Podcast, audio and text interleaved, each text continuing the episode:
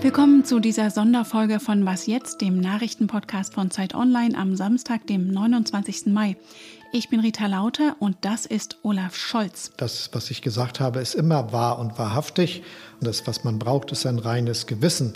Das und mehr von einem selbstbewussten Finanzminister, der keine Fehler gemacht haben will im Wirecard-Skandal, in unserem Spezial mit Blick auf die Bundestagswahl.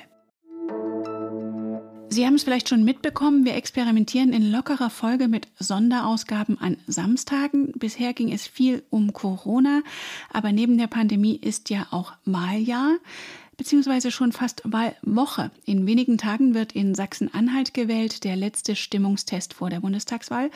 Und für die S P D ein Anlass, den Blick auf einem Ostkonvent auf Ostdeutschland zu werfen. Das haben Sie vielleicht gestern in der Frühausgabe gehört. Die S P D, die bundesweit bei fünfzehn, sechzehn Prozent liegt, macht sich immer noch Hoffnungen auf die Kanzlerschaft. Und was davon zu erwarten wäre, dazu habe ich den Kanzlerkandidaten Olaf Scholz befragt. Wir reden über Klimaschutz, die Zwangslandung der Ryanair-Maschine in Belarus und die Flüchtlingspolitik. Hallo, Herr Scholz. Hallo. Die Bertelsmann Stiftung hat vor kurzem in einer repräsentativen Umfrage herausgefunden, im Osten wünschen sich zwei Drittel einen Wechsel in der Flüchtlingspolitik. Deutlich mehr als beim Klimaschutz übrigens. In Ihrem Wahlprogramm ist dazu nur sehr wenig und recht vage zu finden. Warum?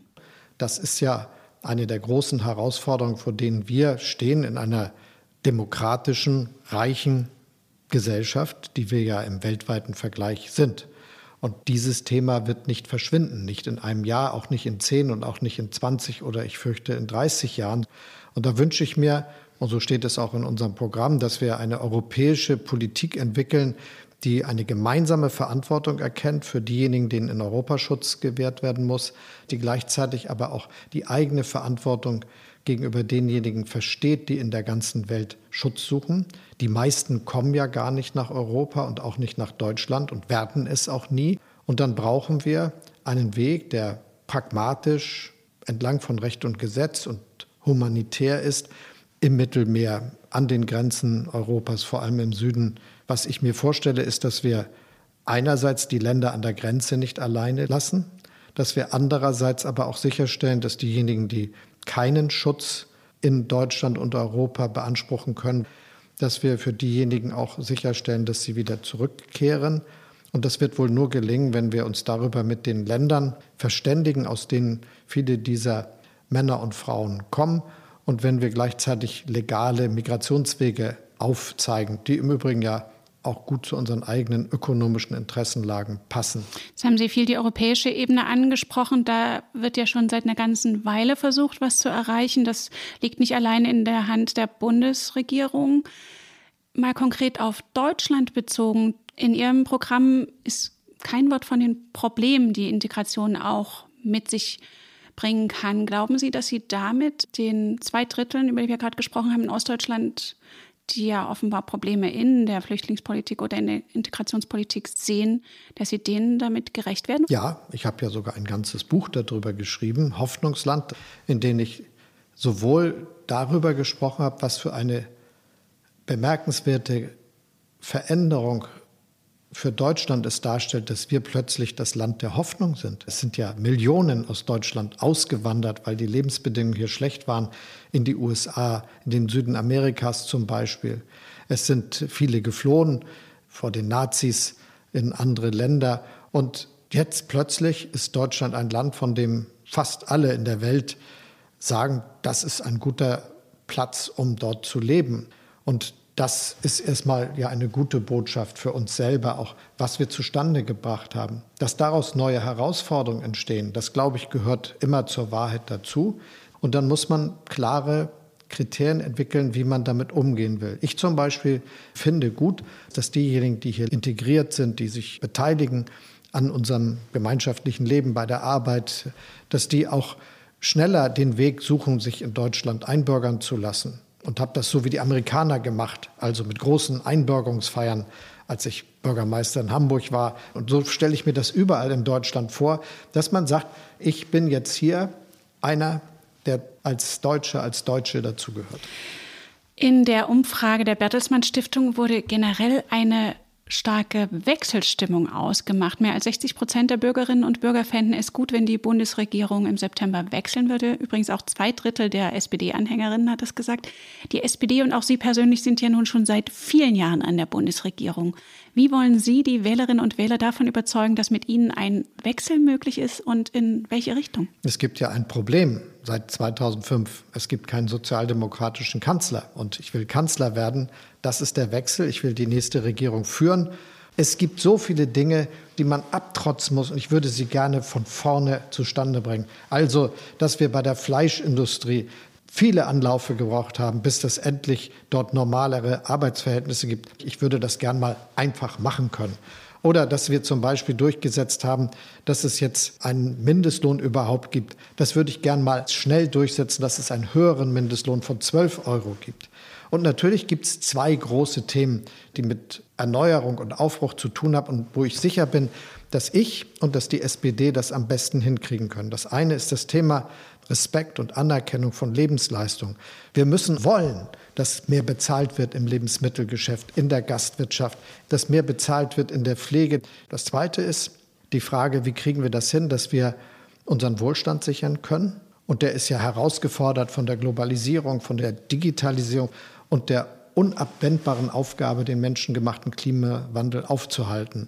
Deshalb glaube ich, braucht es jetzt Leute, die bereit sind, Stromkabel zu verlegen. Wir brauchen mehr erneuerbaren Strom bis zweitausenddreißig mit einem ganz anderen Tempo als heute, damit wir unseren Wohlstand sichern können. Das gilt für den industriellen Einstieg in die Wasserstoffwirtschaft.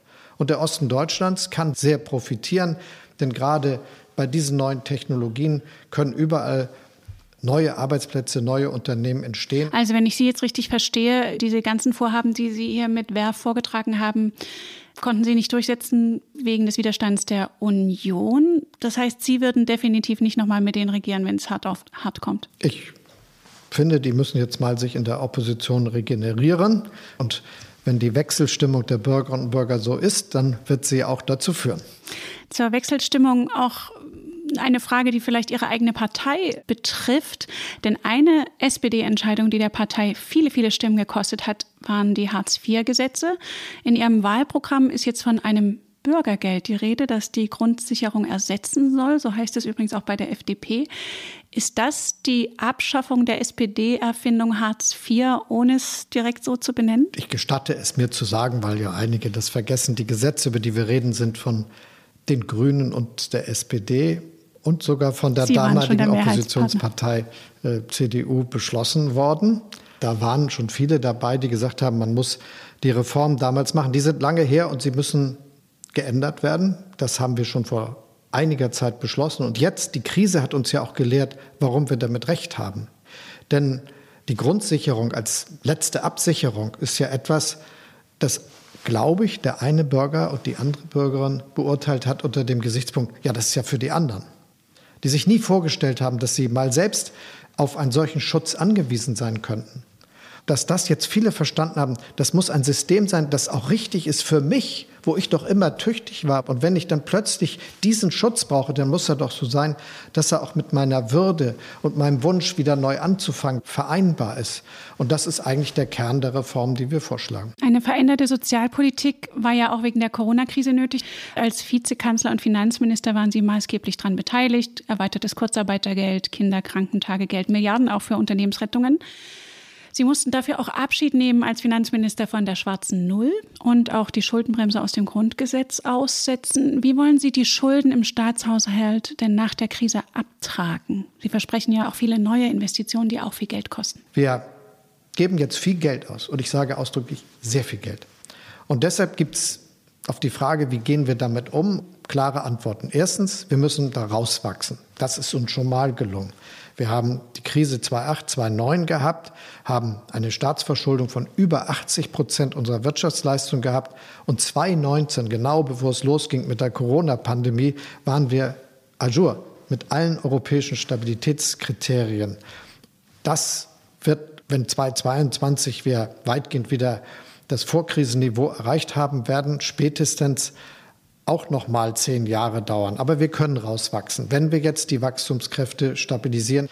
Dazu gehören viele private Investitionen, die wir möglich machen müssen, ob das nun das Breitbandnetz, ob das der Mobilfunk ist, ob das das Stromnetz ist, ob das die Erzeugungsanlagen für erneuerbare Energien sind. Da geht es ja um zig Milliarden, die privat investiert werden.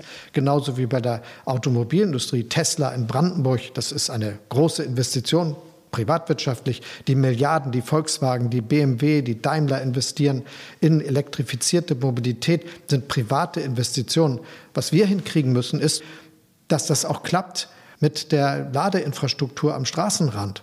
Und da habe ich mich dafür eingesetzt, dass wir sagen, wir wollen eine Million Ladepunkte bis Ende des Jahrzehnts.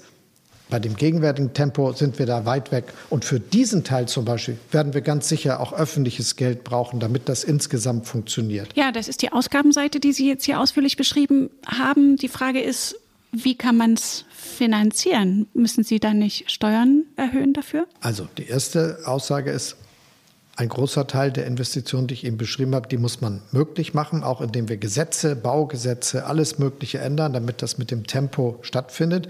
Und wir müssen die Richtung vorgeben.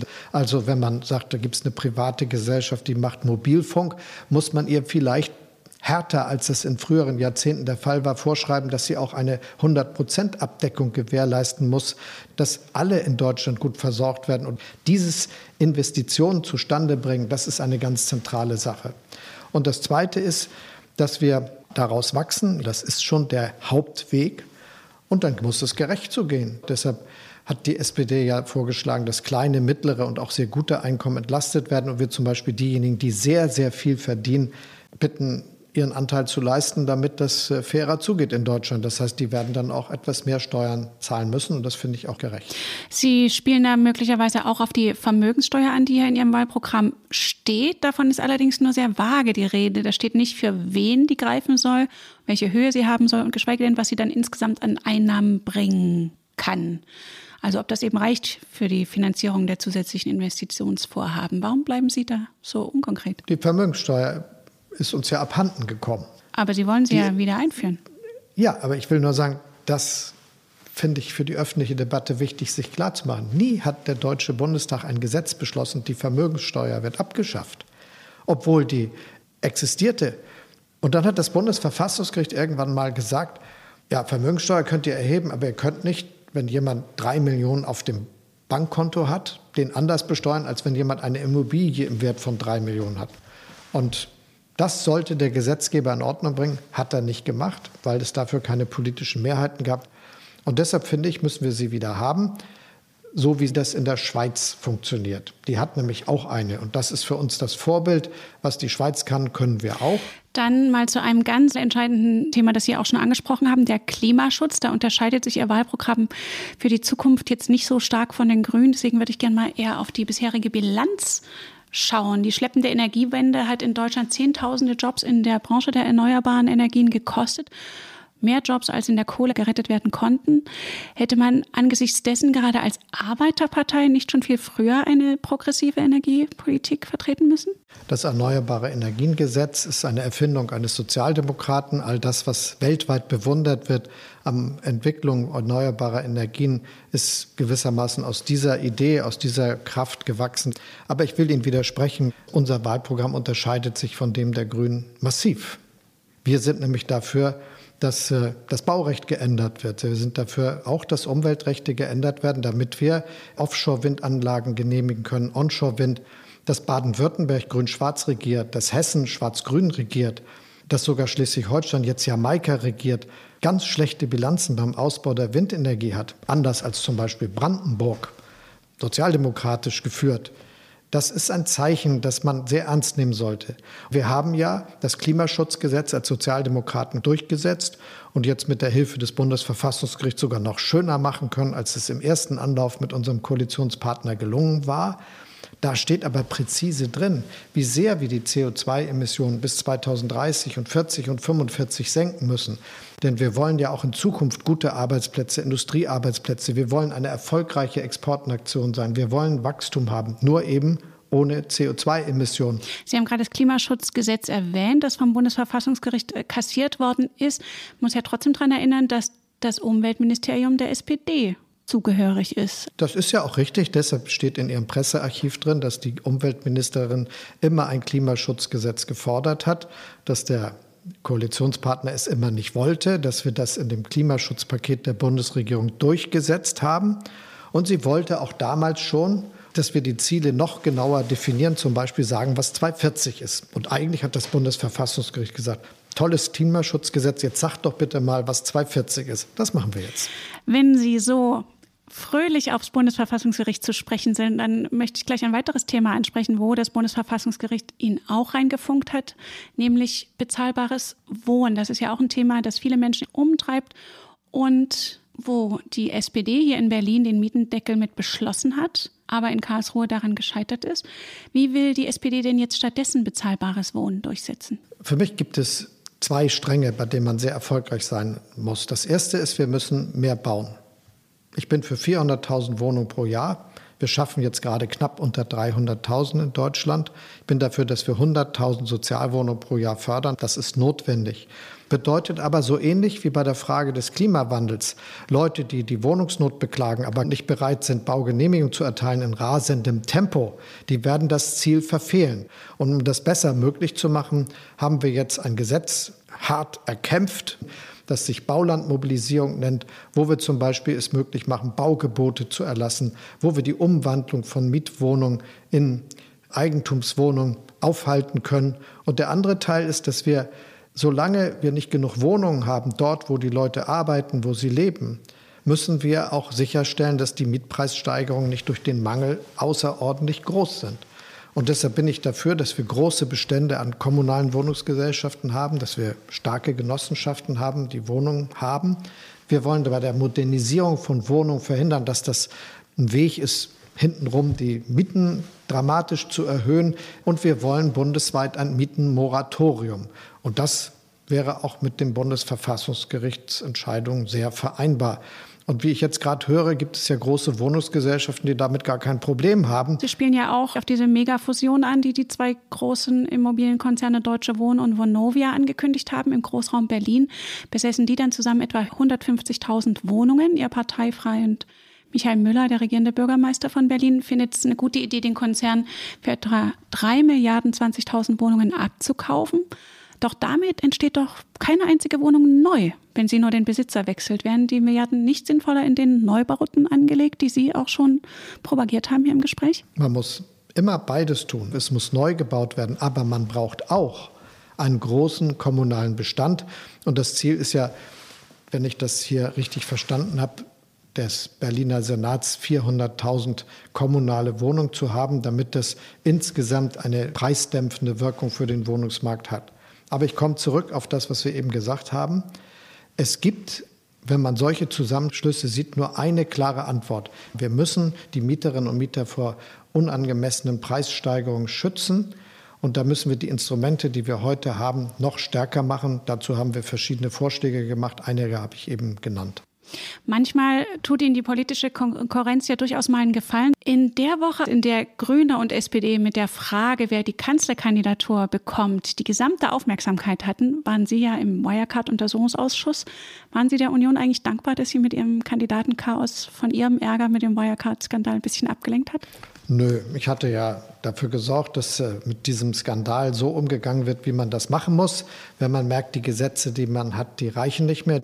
Und ich bin sehr froh, dass ich sofort dafür gesorgt habe, dass alle Probleme identifiziert werden, dass viele Gesetze vorbereitet werden, sie auch gegen Widerstände durchgesetzt habe, sodass jetzt praktisch zum Zeitpunkt, wo der Ausschuss zu Ende ist, auch alle Gesetze fertig werden und das nicht erst eine Aufgabe der nächsten Legislaturperiode ist. Und dass wir jetzt mehr Rotation haben bei Wirtschaftsprüfern, dass wir mehr Haftung haben, das ist schon ein ganz, ganz großer Fortschritt, dass wir die BaFin, die Aufsichtsbehörde, komplett renoviert haben, mit einem neuen Chef jetzt, mit äh, neuen Mitarbeitern, mit neuen technischen Ausstattung und mit neuen Kompetenzen. Das sind genau die richtigen Konsequenzen aus solch einem Fall. Also die Reformankündigung kam natürlich auch erst, als das Kind schon in den Brunnen gefallen war und viele Anleger viel Geld verloren haben. Sie verweisen ja, wie auch in diesem Gespräch, jetzt sehr gerne auf Ihre Erfahrung und auch Ihre Detailkenntnis im Ausschuss. von Wirecard, aber auch damals bei der Hamburger Cum-Ex-Affäre, sind Sie dann doch mit einigen Erinnerungslücken aufgefallen. Glauben Sie, dass Ihnen die Wählerinnen das abnehmen? Ja, das, was ich gesagt habe, ist immer wahr und wahrhaftig. Und darauf kann man ja nur setzen. Das, was man braucht, ist ein reines Gewissen. Aber ich will Ihnen ganz offen sagen, es gibt so Dinge, die mich sehr umgetrieben haben. Zum Beispiel die Verhandlungen über die Elbphilharmonie, wie ich das hinkriege, dass dieses Bauwerk, das so lange nichts geworden ist, doch noch was wird, nachdem ich dann Bürgermeister geworden war. Wenn ich mich jetzt prüfen soll, bei den vielen Verhandlungen, die ich geführt habe, was war wann, worum ging es da im Detail, was hat wer gesagt, ich könnte Ihnen das nicht sagen. Und das ist ja nun echt eine der ganz großen Erfolgsgeschichten meiner politischen Biografie. Und trotzdem erinnere ich mich nicht an jedes Gespräch, das ich da geführt habe. Das ist, glaube ich, etwas, das auch jeder normale Bürger für sich versteht. Und darauf kann man ja auch setzen, dass der Verstand der Bürgerinnen und Bürger genau der gleiche ist wie meiner.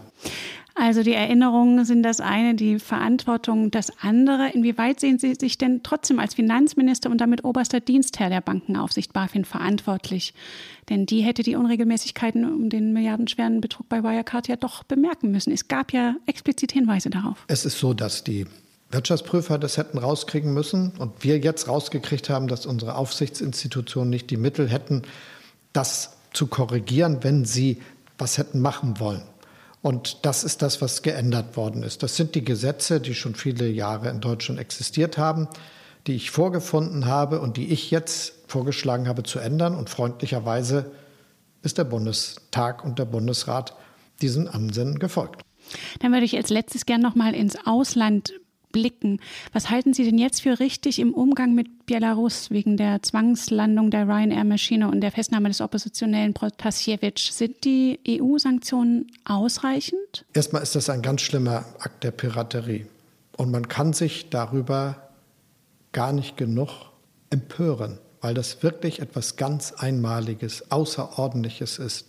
Das zerstört ja auch das Sicherheitsgefühl von uns allen. Das ist Piraterie wirklich in schlimmster Weise und deshalb muss das auch hart beantwortet werden. Und das ist natürlich ein Diktator, der Angst vor seinem Volk hat und diese Angst eben in massiver Repression umsetzt und auch solchen illegalen Handlungen. Da muss die E U reagieren, das tut sie. Sie wird ja auch Maßnahmen ergreifen, die jetzt Flüge beeinträchtigen. Sie wird weitere Sanktionsschritte erreichen und sie müssen klarstellen, dass das so nicht geht. Nun gibt es ja durchaus die Kritik, dass die Flugverbote auch den Oppositionellen im Land schaden könnten, weil sie das Land dann nicht mehr verlassen können. Solche Fragen müssen abgewogen werden. Trotzdem glaube ich, dass nach einem Angriff auf den Flugverkehr, auf die Integrität der Flugwege, es gar keine andere Reaktion geben kann, als da was zu machen. Ihr Parteikollege im Europaparlament, Norbert Neuser, hat im Auswärtigen Ausschuss weitergehende Sanktionen gefordert, die Ausweisung von Diplomaten, Belarus von Sportereignissen wie den Olympischen Spielen zu verbannen und auch ein Verbot für Konzerne wie Siemens, Geschäfte mit Belarus zu machen. Was halten Sie davon? Es werden jetzt in den europäischen Gremien über verschiedene konkrete Sanktionsschritte beraten. Da könnte ich Ihnen sogar sagen, was mein Informationsstand ist, aber das gehört sich nicht, weil ich auch dafür bin, dass wir einen Weg organisieren, in dem wir als Europäische Union agieren. Das ist, glaube ich, genau die Stunde, in der wir sagen müssen, da ist ein Europa, wir handeln als Europäische Union. Das wird jetzt gerade sorgfältig erörtert und da können sich alle gewiss sein, das wird jetzt nicht zimperlich sein. Und damit schließt sich der Kreis thematisch von europäischer Flüchtlingspolitik hin zu E U-Sanktionen. Vielen Dank für das Gespräch, Olaf Scholz. Schönen Dank und alles Gute. Das war eine weitere Samstags-Sonderfolge von Was jetzt? Wir sind gespannt auf Ihr Feedback an was jetzt at zeit punkt de und wir haben natürlich auch Sonderfolgen mit Politikerinnen und Politikern anderer Parteien in Planung, damit Sie vor der Bundestagswahl wissen, wer eigentlich wofür steht. Ich bin Rita Lauter und wünsche Ihnen ein schönes Wochenende. Ist das die Vorstellung der S P D von Steuergerechtigkeit? Schönen Dank für die sehr polemische Frage.